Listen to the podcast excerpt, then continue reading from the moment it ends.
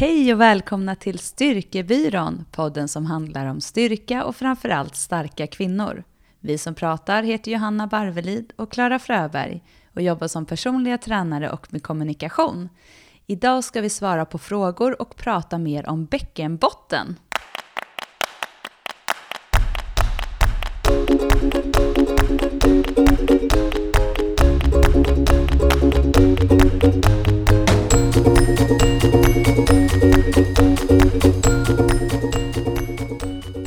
Visste du, Johanna, att man skulle kunna kalla bäckenbotten för en studsmatta?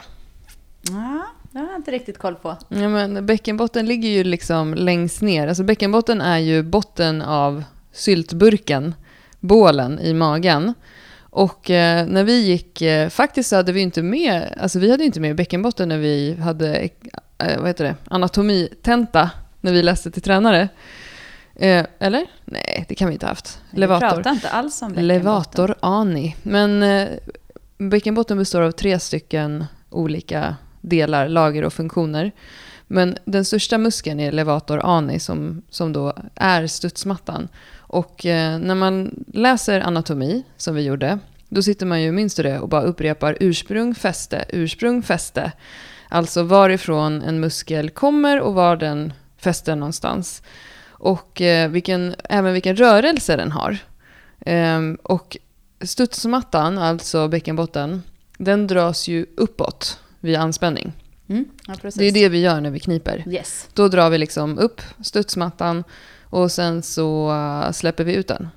Och uh, vi har ju under en tid nu utvärderat den här uh, som vi kallar för den digitala knipkulan, Elvi som vi fick förmånen att få testa. Ehm, och då kände vi båda att eh, det är ingenting som vi får betalt för, utan det är en ren recension. Att om vi skulle testa den så ville vi utvärdera den under en tid för att se utvecklingen. Ehm, och även ehm, se hur, hur man använder den till och från och vad man som, som kund kan uppleva med den. Och en sak som vi båda har lärt oss nu när vi har kört med LV ett tag, det är att grundaren av appen, nu kommer jag inte ihåg vad hon heter, men hon är en är, eh, businesswoman som förespråkar forskning inom femtech, alltså tech inom kvinnoprodukter. Hon menar att en sak som, ehm, som är väldigt viktig i LV-appen, det är att man också slappnar av i bäckenbotten. Så det står ju så här Eh, relax också emellan knipen. Alltså att man tränar inte bara på att hissa upp studsmattan utan man måste också träna på att släppa den. Och det vet jag att vi har ju diskuterat det förr, Johanna, när vi har eh, sett vad olika fysioterapeuter säger om det här med knipträning och bäckenbotten och så vidare. För det finns ju de som menar att urinläckage vid träning ibland kan bero på att man är för spänd i bäckenbotten. Och vissa, eh, bland annat en, jag kommer inte ihåg vad hon heter nu, men en australiensisk fysioterapeut som har teamat ihop mycket med Kelly Starrett, som också är en amerikansk fysioterapeut. Hon eh, förespråkade ju att man skulle testa eh, att massera bäckenbotten eh, med boll. Att man lägger sig på mage och liksom masserar. För att Eh, hon pratade om det här att eh, bäckenbotten, bäckenbotten fäster ju i iliopsoas, alltså höftböjarmuskeln.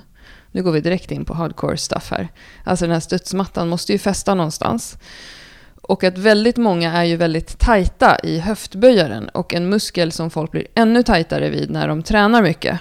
Och att det här då också kunde vara eh, av importans för att ha liksom den optimala funktionen. För det är ändå det vi pratar om nu, Johanna. Optimal funktion av bäckenbotten. Mm. Och vad är optimal funktion av bäckenbotten? Men optimal funktion är att man inte känner att man har några besvär av den och att den levererar enligt den kravspes som du har ställt. Som i ditt fall, Johanna, är att du vill kunna böja 130 kilo ja, i knäböj. Och då precis. vill du att bäckenbotten ska funka. För någon annan kanske eh, kravspecen är att kunna gå till jobbet eh, och utan att hosta och kissa på sig. Mm.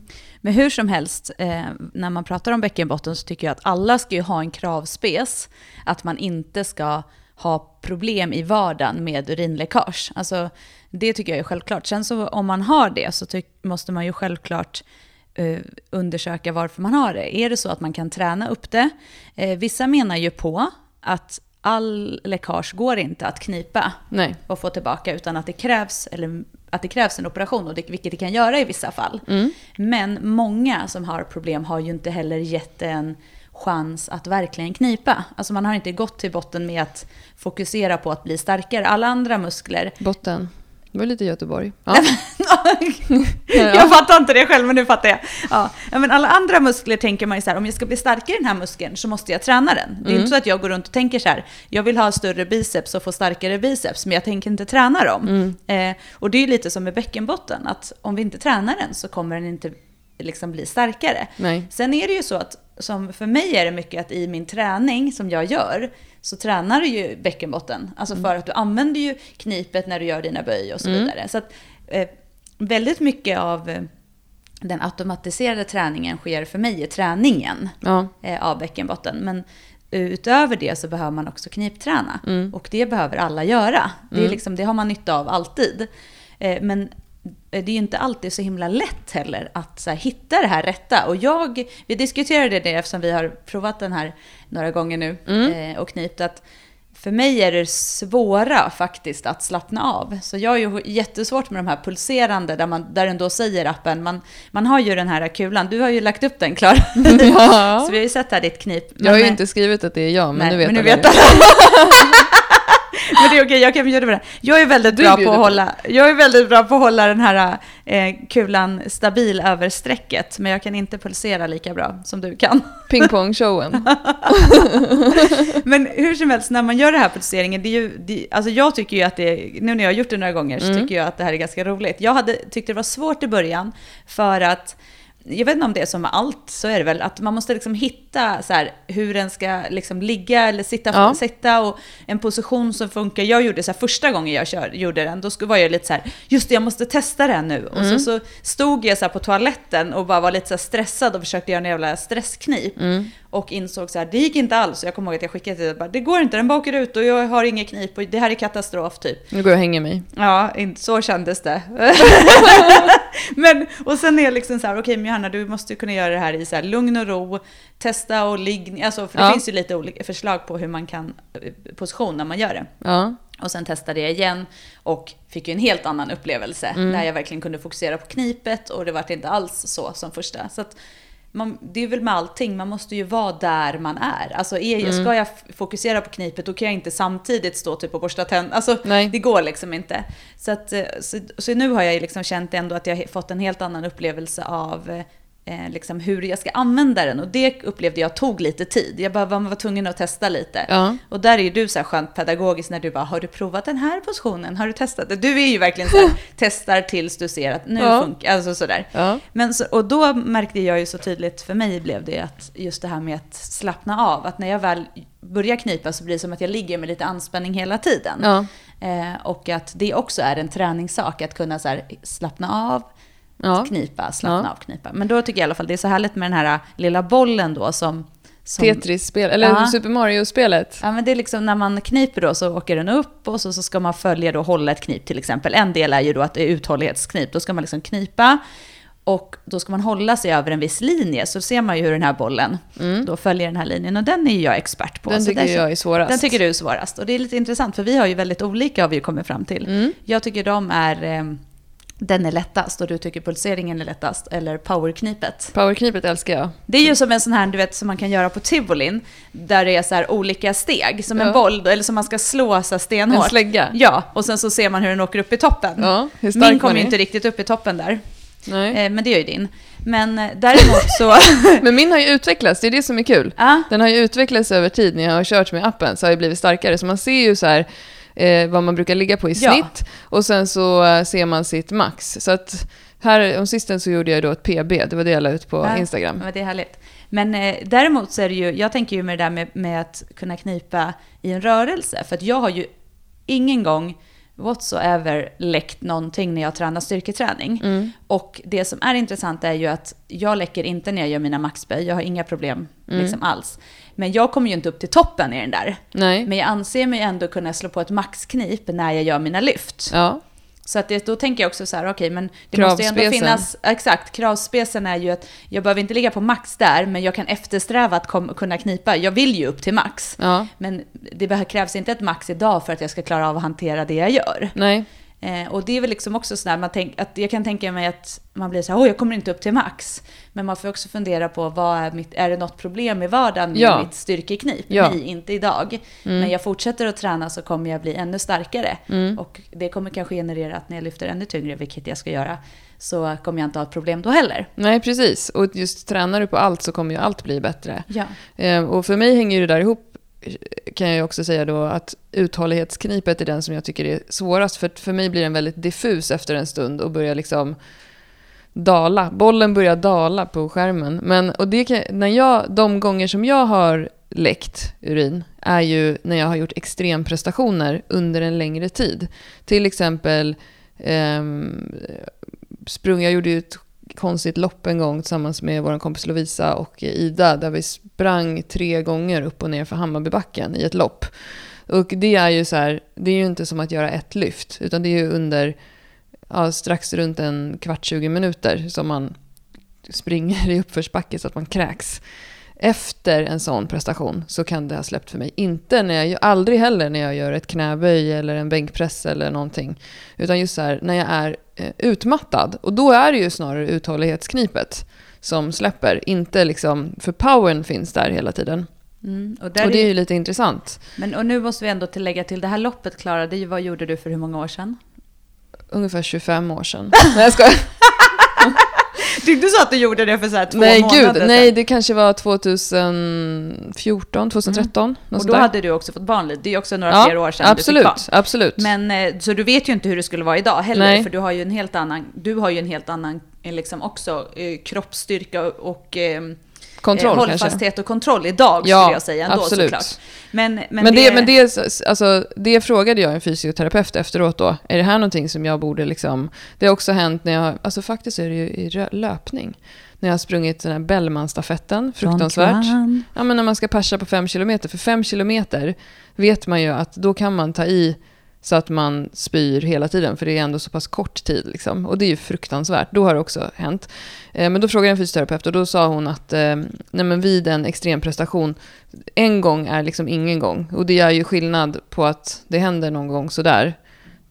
Två gånger eh, eller tre gånger på tio år. Liksom. Än, än att det är någonting som händer i vardagen. Och det är det som är det är det man måste tänka på, som, som vi inledde med också, när det gäller det här med knip. För att jag tror att många blandar ihop lite äpplen och päron. När vi har lagt upp om Elvi på Instagram, eh, då är det ju några som har skrivit så här, ja men man, man, typ att man, vissa behöver operation. Och då känner jag så här, ja, det behöver vissa, för det kan vara en mekanisk, det kan vara, ibland kan det vara, vissa har det här att eh, urinröret har ramlat ner lite grann, till exempel efter förlossning, då kan man behöva hissa upp det, sätter man in ett så här nät, TVT-operation. då finns en annan del, jag kan inte exakt hur de operationerna går till. Men det är inte så att de här personerna ska sluta knipa för det.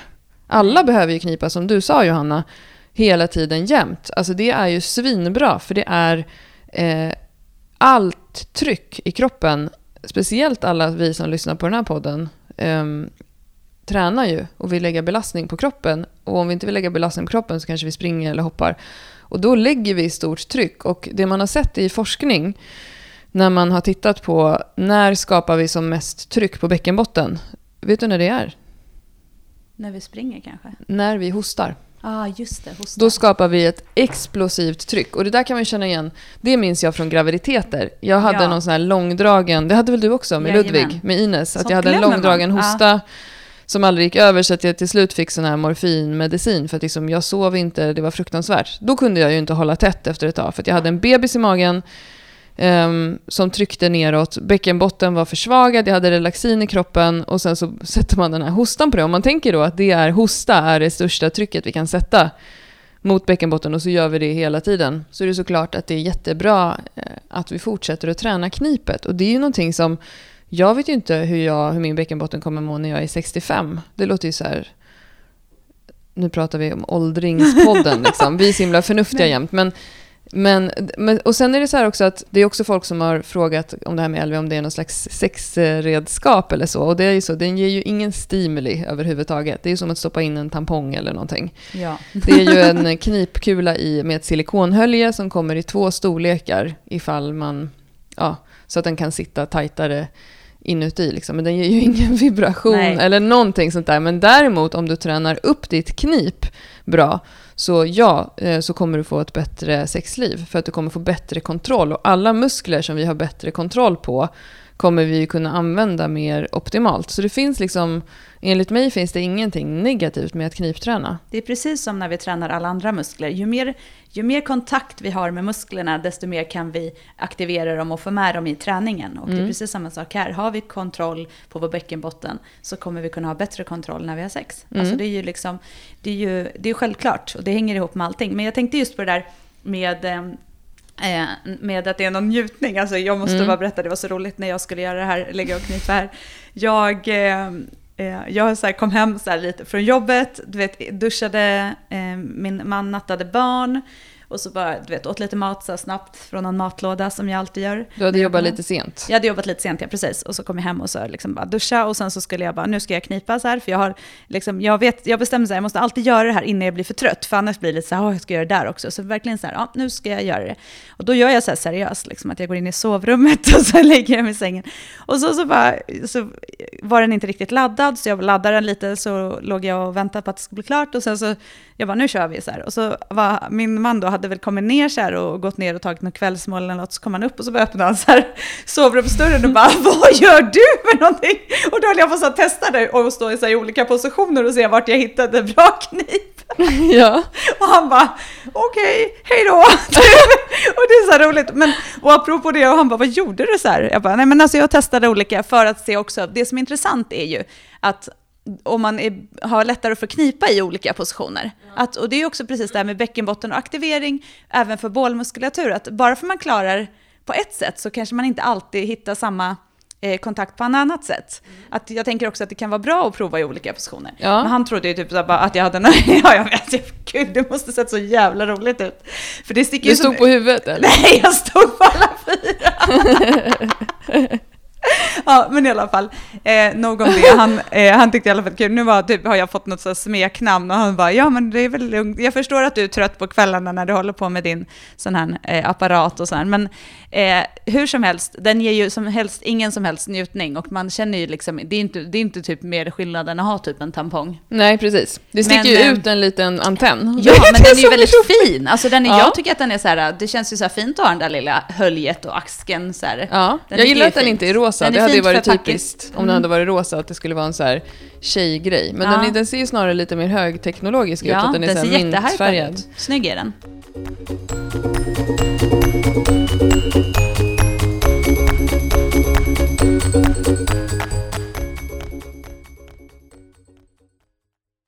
Apropå det här med det är ändå ganska intressant för att jag vet av eh, några positiva saker av det här loppet som jag sprang när jag sprang halvmaraton är ju faktiskt att efter, i efterhand när jag kunde tänka lite mer liksom, övergripande så, så var ju det en sån sak som jag verkligen tog med mig från det, att jag, så utpumpad som jag var efter det Mm. loppet, så hade jag, jag hade inte läckt någonting, jag klarade liksom... Och Ludvig var ändå bara ett år. Han var typ ett år. Mm. Och eh, jag vet att jag har gjort flera prestationer efter Moa till exempel. Då var hon mitt första barn. Mm. Eh, och jag har aldrig haft problem. Men däremot har jag också, som du sa, när jag under graviditet, när man har haft så här riktig virushosta och sånt, så Mm. har jag ju också varit gånger när jag har varit så här, att, det inte riktigt har kunnat knipa, men väldigt få gånger. Mm. Eh, och det tycker jag ändå så här också att när man går till, återgår till det här med, med funktionen. För Mm.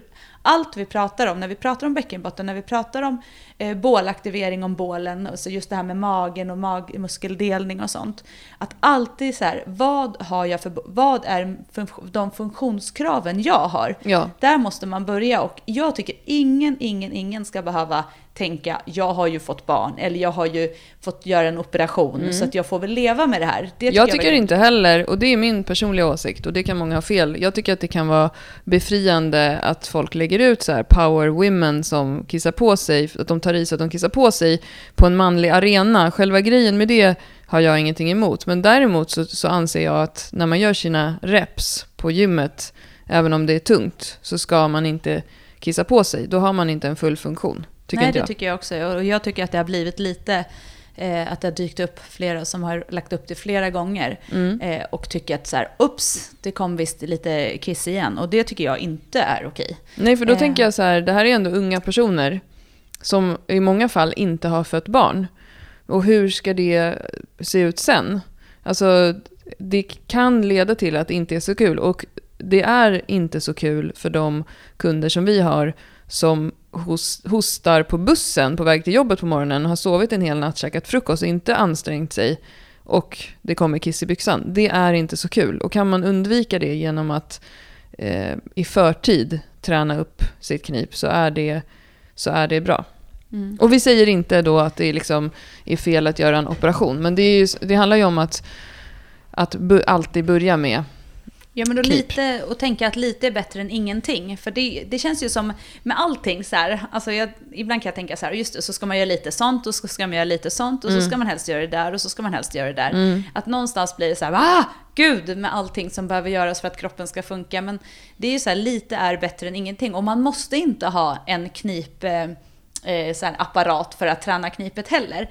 Bara man vet hur man ska se om knipet funkar. Alltså, för det är väl det som någonstans blir så tydligt tycker jag, och som jag gillar med den här Elvi, är att just jag kan så här, titta på telefonen samtidigt och bara se så här, ja men vänta här nu, den här har jag ju jätte... Jag skulle nog inte kunna tänka att jag har svårt med annars att så spänna eller knipa, slappna av. Jag slappna, tycker ju att jag är avslappnad. Ja. Men med den här så blir det så tydligt. Och det, jag gillar ju det här att man kan levla att det är banor och att Ja. man börjar verkligen på bas och sen får man jobba sig uppåt. Det handlar inte om att man ska så känna så här, jag klarar ingenting. Utan man gör ju så här, man börjar ju med att knipa Ja. och säger så här, det här är din eh, utgångspunkt för dagen typ. Mm. Alltså att, så att den, man liksom har, och det är ju såklart att det kan säkert påverkas av saker runt om och Ja. hur trött och sliten I menstruationscykeln upplever jag eh, att det påverkas för mig också. I hur det liksom är där inne och om det är tungt och så vidare. Sen har vi både du och jag snackat om att ingen av varken du eller jag har ju velat köra när vi har haft mens. För det känns inte så hygieniskt Nej. och fräscht. ehm, för själva apparaten. Så då missar man ju lite kniptid där. Sen vissa kanske inte bryr sig om det.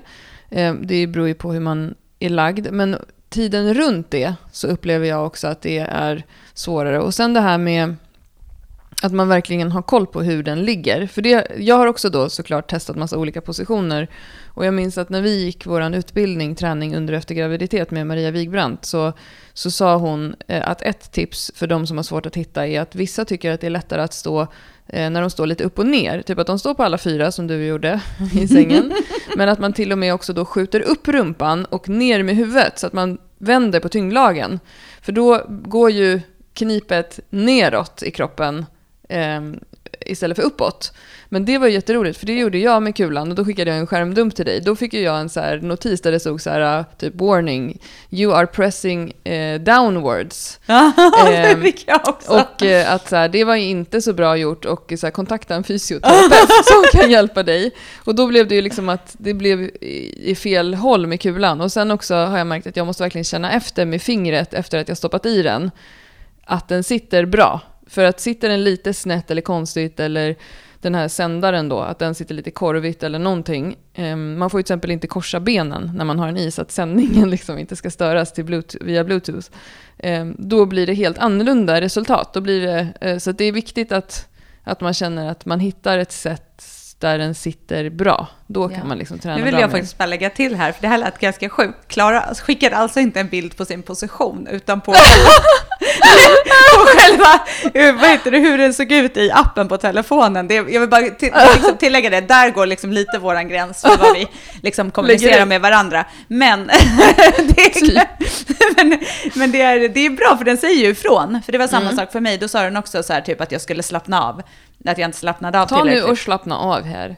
Slappna av nu i bäckenbotten va. Ja. Eh, så att den kommunicerar ju med den och också den, eh, för mig blev det så här att den inte, den liksom anslöt inte och då är det också, då står det ju verkligen så här, testa att ta ut den, så här, ladda den eller så, så man får ju liksom, den, det, Mm. Man ska jag gillar krama saker. den lite i handen Ja, innan. jag gillar saker som pratar och kommunicerar liksom. Ja, men det jag är ju här, det. Jag får ju panik på annars teknik. Jag brukar ju så här få, till, ringer ju typ till dig eller smsar och bara nu är det så här på min dator och det står så här och jag får panik och nu är det så här på det här och du, och du bara du, du, du, du, du, och så skickar du typ fyra länkar med någon typ av grupper då där folk har diskuterat det här och kommer fram till något svar och så får jag så här, det är så mycket text och så säger du så här, de kommer fram till det här och så blir jag glad och så gör jag det. Det är så skönt att vi har så här olika. Jag är en sån här uh, soffkrigare. Ja. Ligger hemma på soffan med telefonen och för olika typer av informationskrig Ja. ute i samhället. Och du är, du är liksom den som jobbar i vårt gäng. Det är bra. Men, men ehm, eh, jag tänker om vi bara ska sammanfatta det här med Elvi. Det man gör är alltså att man, man följer utifrån den nivå man är på så kan man också välja ett program utifrån vilken nivå man vill köra. Och då kan man välja så bas eller styrka tror jag. Jag tror att det är så här ge- generell fitness, bas eller om man vill så här utmana mig, vilket jag såklart tog och då var det lite mycket också för då skulle man hålla på fem gånger i veckan och sådär. Då körde jag så här tre pass på raken istället. Och så fick jag träningsverk i Levator Ani när jag gick till jobbet dagen efter. Jag bara, helsike, jag har kört hårt. Ehm, så att man väljer och sen så ser man ju då, man får ett diagram i sin utveckling och det är det som känns, för första gången så kan man liksom verkligen tracka sin, sin eh, utveckling på det sättet. För det, det måste vi också säga att går du till en PT så kan ju aldrig din PT känna på ditt knip om du inte har någon sjuk relation med den personen eller om din PT är din partner. Ja. Ehm, och ehm, det har jag också sett diskuteras det här med... ehm, eh, vi, det är ju snarare så att när vi tittar på någon som har fött barn eller kanske gjort en bukoperation och så, så brukar man ju säga det här, sätt eh, dina fingrar på insidan av höften. Och så ska du känna en lätt rörelse där. Det är ju inte bäckenbotten vi känner efter då. Vi känner efter om transversus abdominis, den inre korsetten, kan aktiveras på ett lätt sätt. Eh, Så det har ju ingenting med din bäckenbotten att göra. Det är bara du som kan träna din bäckenbotten och känna ditt knip. Tyvärr. Alltså, Mm. eh, eller tyvärr. Och din gynekolog såklart, om Ja. du går dit för att fråga efter knipet. Och barnmorska och sådär. Så att du, det är bättre att man lär sig eh, att göra det här själv. Och med den här eh, apparaten så, så kan man ju det. För man kan ju inte riktigt veta, som du sa innan. Till, till exempel det här med avslappning. Jag tror att det är jättemånga som går och, och överspänner, kanske för att man är orolig att man har ett dåligt knip. Mm. Men om man, jag tänker så här, det, man behöver ju verkligen inte ha något hjälpmedel för att kunna känna. Man kan ju ändå liksom känna ändå, eller kolla Mm. av sin egna. Men hur, hur går man tillväga då? Ja, för det är en... eh, Vi tänkte ta upp några frågor idag som vi har fått kring det här med bäckenbotten och LV. Och en av dem är hur man då känner knipet på sig själv. För det kan ju inte vara så... Det är ju inte alltid jättelätt att veta. Ehm, och det första steget, det är faktiskt att ta en spegel och titta. Man kan ju faktiskt ta mobilen också och titta på sig själv. Jag minns efter att jag fick mitt första barn så sa min kompis Diana, så här, hörde hon oss efteråt och bara så hon här, titta inte i en spegel. Vänta några dagar. Ja. Ehm, och då, vad, vad tror jag gjorde då? Kolla i Ja, spegeln. det är klart. Men det, det är faktiskt det första steget. Eh, för att i ett, om du har ett eh, bra knip, då ska du också kunna se det på utsidan. Om du sätter en spegel på golvet och sätter dig och hukar. Eh, och det man gör ju är ju att man, i det första steget är att man tänker som att man ska liksom hålla in en fis.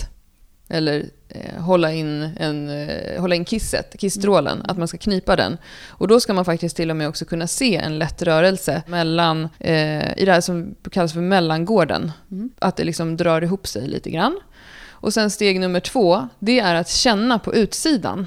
Alltså att man lägger handen på utsidan ner till och kniper. Och då ska man också kunna känna en lätt rörelse. Då har man eh, första, liksom, vad säger man, okulärbesiktningen Ja. godkänd. I knipet. Ja, och sen steg, eh, sista steget är ju såklart att man, att man känner på insidan. Då kan man stoppa in ett finger eller två fingrar och återigen tänka som att man ska liksom dra in en fis och upp. Jag brukar säga sug in tampongen. Ja. Vad brukar du säga Johanna? Ja, sug in tampongen tänker jag är bra. Ja, om man tänker den här levator ani, den stora muskeln, den går ju också runt eh, analen. Och det man ska tänka på är ju att män har ju också den här muskeln. Det är inte så att män inte har en bäckenbotten.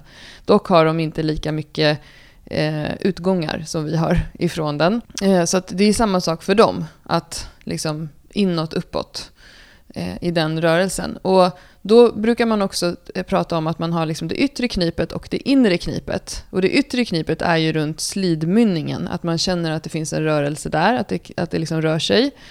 Eh, bra, då vet vi att vi kan aktivera muskeln. Och sen nummer två är ju den här upphissningen inuti, att det liksom kramar om där inne.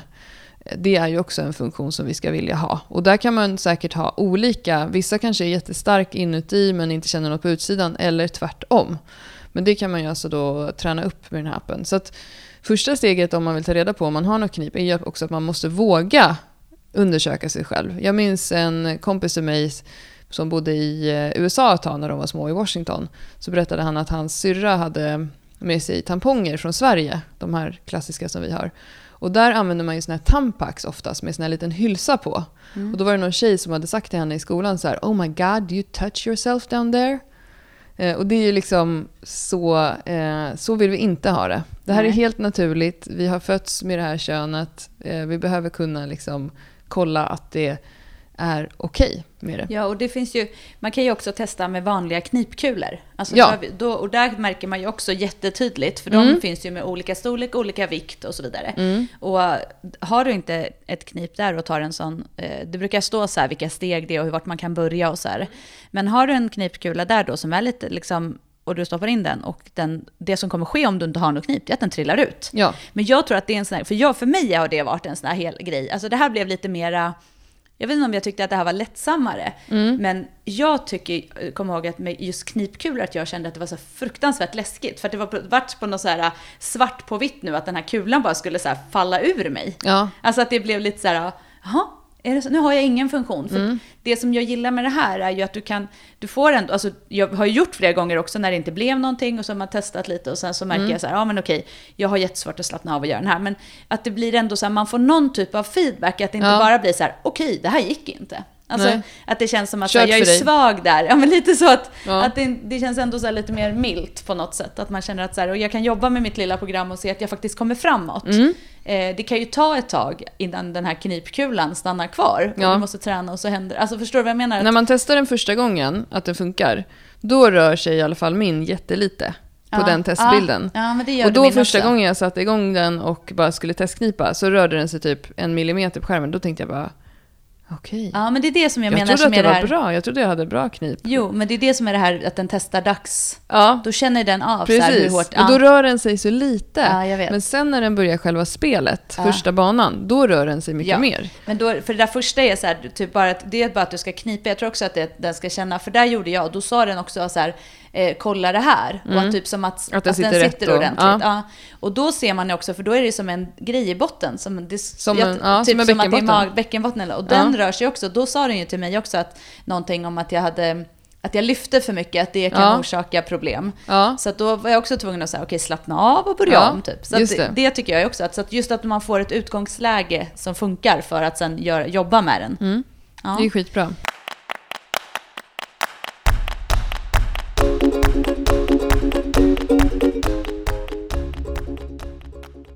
En till fråga som vi har fått som jag tycker är jättespännande, det är ju det här hur män tränar knip.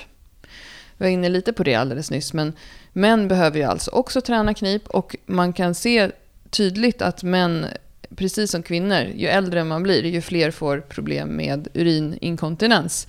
Och ibland kan det också ha att göra med att bäckenbotten blir för uttänd. Det kan vara att man har haft en övervikt, eller att man har en övervikt, eller att man har gjort en operation, eller att man har Eh, belastat den felaktigt så att den har blivit mer och mer eh, skör liksom, och inte kan känna efter. Och då rekommenderar man ju också såklart knipövningar för män. Och vi har ju även män som lyssnar på den här podden som tränar tungt och mycket. Och då tycker vi också att man ska öva upp sitt knip. Att öva upp sitt knip i bäckenbotten kan också ha fördelar om man vet med sig att man har ryggbesvär. För det kan avlasta eh, nedre delen av ländryggen om man lär sig att aktivera den inre magen bättre. Så det är ju så klassiskt, om du går till en fysioterapeut och har diskproblem så kommer du som man också att få göra knipövningar. Men de kanske inte kommer säga till dig så här, nu ska du ju hem och knipa. Utan de kommer säga så här, gör den här övningen. Men det man då säger till en eh, man, eh, hur de ska träna, det är också att de ska börja precis som en kvinna. Man kan börja liggande. Eh, men som du sa innan Johanna, det är det som är så viktigt att tänka på. att när du kan knipa liggande, då ska du ju gå vidare till kanske sittande, stående och sen i det svåraste på läget så handlar det om att göra det under, eh, under rörelse. Men det, det, man säger då för män så är det som knip om urinröret som om du skulle stoppa urinstrålen när du kissar. Eh, och då kommer du alltså känna, det, här, det känns sjukt, jag kan prata om kvinnan jättemycket men när det kommer, nu känner jag mig lite fnissig.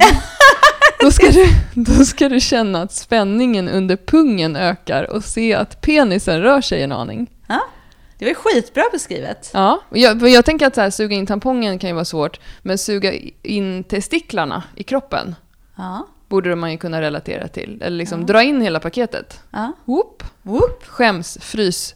Whoop. Det var ändå skönt. Det tycker jag var en bra sammanfattning. På. Ja, och då kan man, så att man kan ju göra knipövningar utan en LV.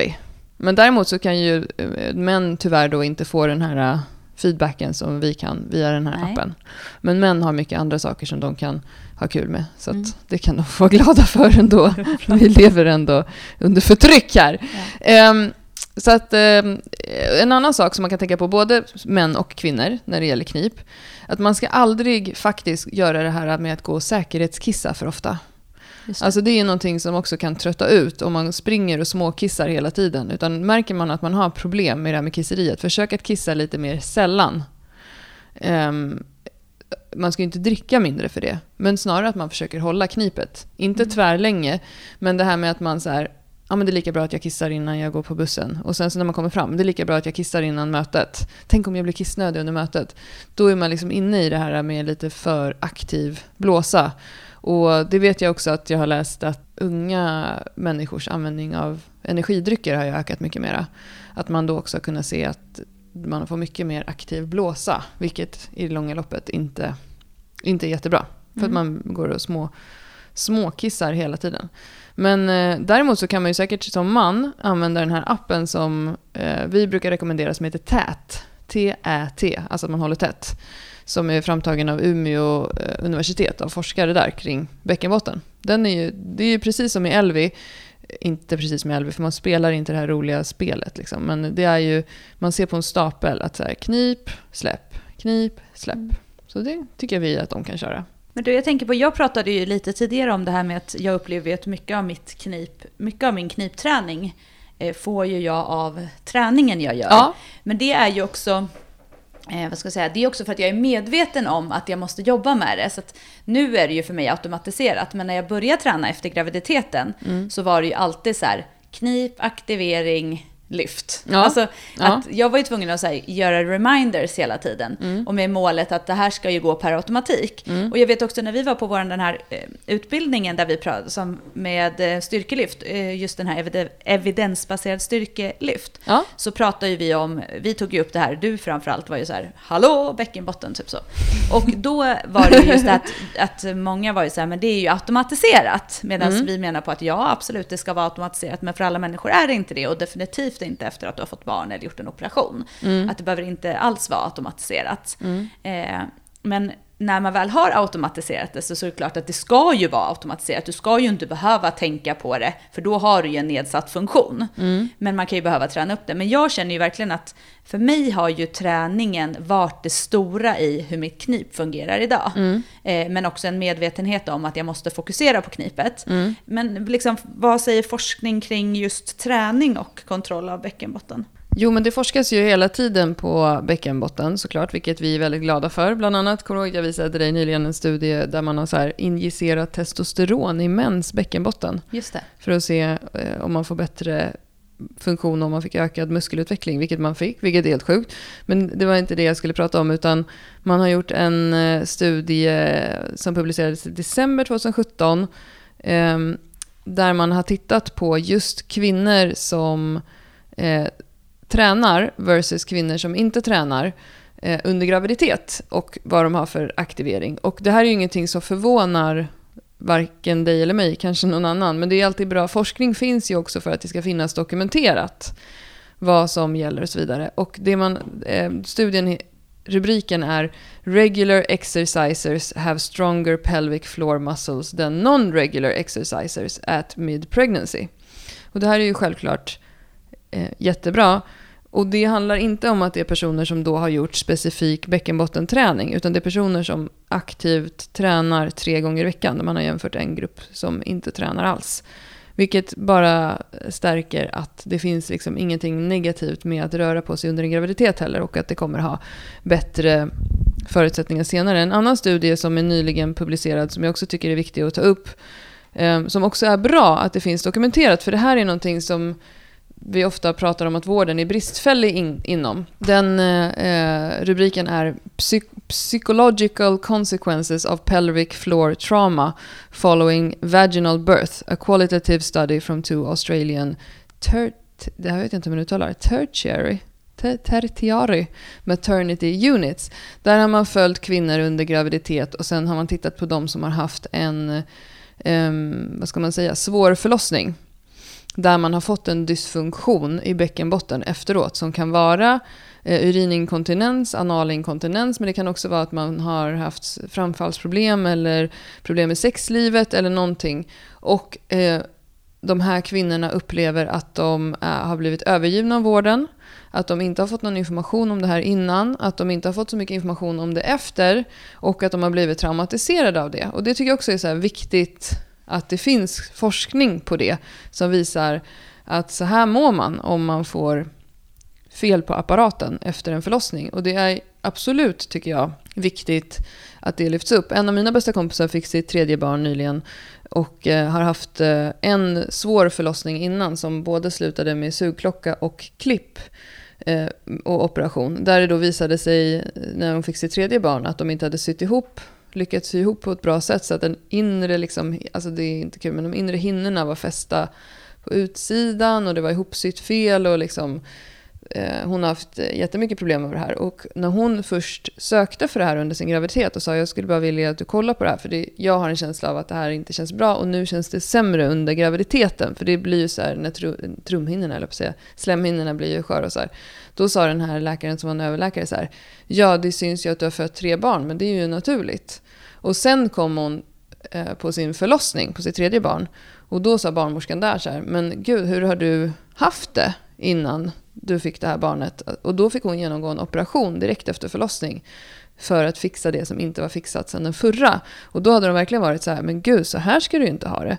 Det är så otroligt viktigt att lyfta upp att kan, man kan få så otroligt olika bemötande. Och tänk hur många som har problem i sitt sexliv idag och så vidare för att man man mår dåligt över hur det känns och ser ut där nere. Alltså man ska inte behöva ha det så, men vården är ju väldigt så normaliserande av allting som har med kvinnofrågor att göra.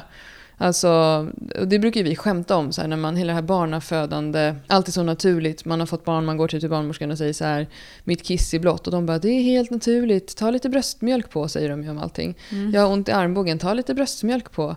Alltså, och att då känna att det inte känns okej okay där nere. Det ska inte vara okej okay heller. Alltså du ska kunna Eh, söka hjälp. Och nu har vi kollat upp det till den här podden att på många sjukhus, universitetssjukhus framförallt, så har man idag startat bäckenbottencenter. Där man ska kunna få en utredning om man känner sig orolig över eh, både funktion och eh, utseende och allt möjligt att det funkar. Så dit kan man vända sig. Jag tror att man kan behöva en remiss dit. Och då måste man säkert gå via sin husläkare för att få det. Ja. Men grejen är att det är ingen som ska behöva ta så här, du har ju fött barn, lite mm. får man leva med, eller Nej. lite svinn får man ha och så vidare. Utan får man det svaret så ge liksom inte upp. Ta och boka en ny tid med någon annan. Eller liksom, mm. ge det inte. För att det är ju som du säger, det är ju så normaliserat att, och liksom sen gammalt typ att det är så det ska kunna vara. Mm. Eh, och också är det tror jag många som är rädda för att söka hjälp, vilket jag upplever av de kvinnor vi träffar. Att man är rädd att söka hjälp för man är rädd för vad man ska få för svar. Att ja. det ska vara så här, att det inte är bra eller någonting. Mm.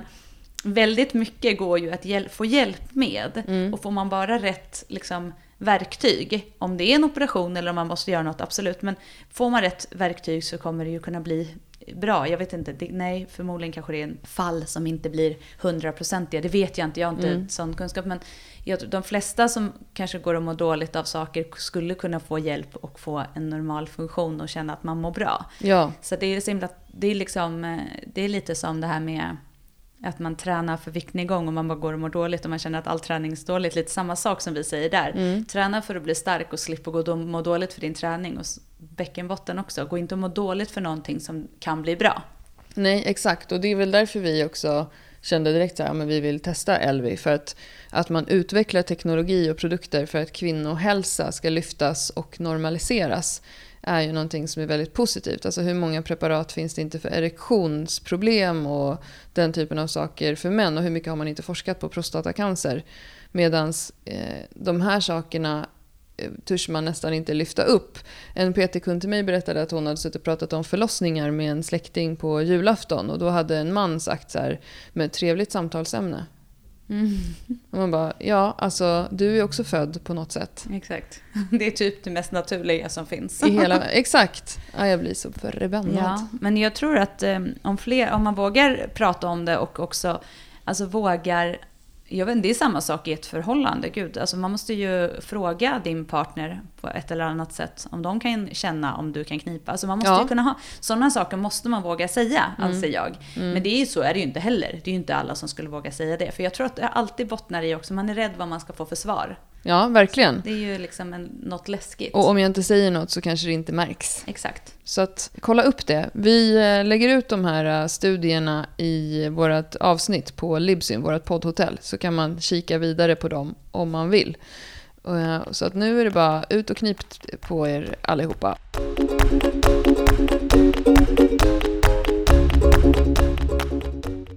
Vi har ju startat en Facebookgrupp för alla som, eh, alla som vill. Vem som helst får gå med i den. Vi har ju länge fått frågan om att göra det och så har vi gått och dragit oss lite för det. Men vi har också fått mycket frågor från folk som tycker att det är så dåligt att vi bara finns i Stockholm. Och vi har ju bara två händer var.